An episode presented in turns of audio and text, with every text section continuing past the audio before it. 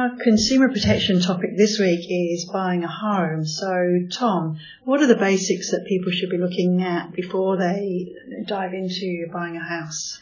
Well, there's there's a few things to keep in mind. Obviously, there's with the tight rental market, there's a number of people that are considering the option of purchasing a home as a place for them to live.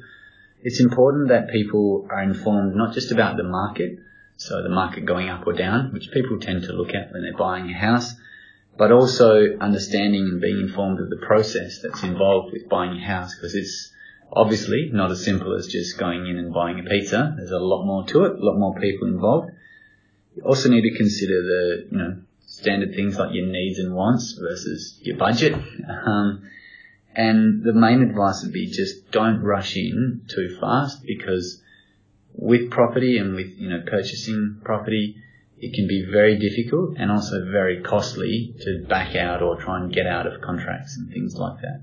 Yeah, and it's such a long term investment as well that you, you don't want to sort of compromise if you don't have to. So you want to get it right first time. You need to get it right first time. That's it, and you, you don't want to be in a position where you're rushing because you have to. Mm. Um, because as I said, that, that invites the chance of, of a risk there that um, you might do something when you're not necessarily ready for it and it's a it's a hard thing to back out of. Mm-hmm.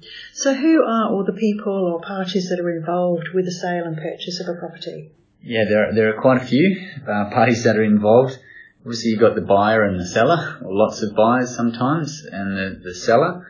Uh, the seller, also known as the vendor, they usually will engage an agent, so a real estate agent, as a sales representative to market the house and you know show the home and all those sorts of things it's important and actually critical for buyers to remember that a sales agent is exactly that. They're not there to get you a good deal as a buyer, no matter how friendly they are and how nice they shake your hand or ask about your kids. They're there and their role is to act in the best interest of the seller. So to get them the best deal, not to get the buyer the best deal. They need to try and make those overlap, otherwise they don't have a sale, but they certainly are acting for the person that's selling the property. Other people involved include uh, settlement agents, also known as conveyancers. They do a lot of the kind of legwork around the legal side of things, making sure the contract is executed, the money transfers, and those sorts of things. Then you've got banks and lenders, mortgage brokers, uh, land valuers that might come into play. You've got lawyers that might be involved, building inspectors. There's a whole range of people that could be in. And you do have the counterpart, I guess, to the, the sales rep. You could have a buyer's agent. So as a buyer, you might engage a real estate agent to act on your behalf and hunt around for the best properties for you. Obviously, that'll probably come at a cost to you though.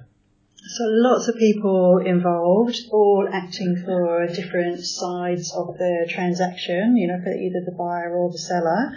Uh, it's important to know who's who and they would all come into play at different points during that whole process of looking for property, buying it, having it settle and moving in. So where does consumer protection fit into all of that?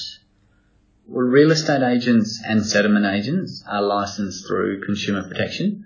So they have uh, codes of conduct. They also have legislation that they need to adhere to. So that dictates things around them having to act fairly and honestly uh, about disclosing material facts, for example, um, to, to potential buyers. And it also says things like uh, we touched on there that they have to act in the best interests of the seller. So it's actually clearly written in there they can't just act around and get a quick sale so that they get some cash in hand when it's not necessarily in the best interests of the seller. So they are regulated by us. There's also, as part of the broader um, department, that consumer protection, we have uh, Building and Energy Commission. So they regulate a lot of people who might be involved, for example, building inspectors that might inspect a property um, to see it's up to standard or these sorts of things, electricians, plumbers, those types of people that might be involved when you're getting the home assessed. Um, and we can take inquiries and complaints about any of their sort of conduct. So there are lots of things to consider we haven't even touched on things like stratas when there will be possibly more things to consider and people involved. What about things like cooling off period? We haven't talked about that. So what sort of things should people watch out for when they're buying a property? The main things to watch out for are that you're understanding where you're at in the process.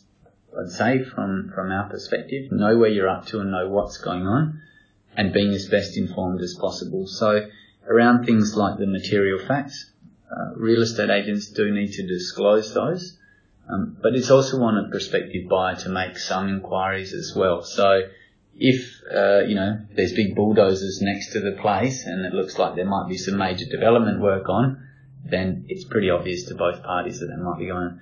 If there are plans in the pipeline or something down the track that's not evident, that's where it could be a material fact. If the real estate agent knows that that's going on potentially, they should be conveying that sort of stuff. So both parties kind of need to look out for it, but real estate agents do have that duty. Um, we had, for example, a case just recently where a real estate agent did not disclose something they were aware of. There was a property that they were selling with a lovely big garage and shed on it. But they'd found out when they were looking at all the land titles that that big shed actually covered across and encroached on the neighbouring property. They failed to convey that over to the prospective buyer. And that's something that could swing the sale either way because if you buy a property and then you only realise afterwards that part of your garage is on your neighbour's block, that could cause some issues and also some financial costs around it. So real estate agents need to be, you know, making sure they're putting those important details across so that it may, you know, may or may not um, impact the sale.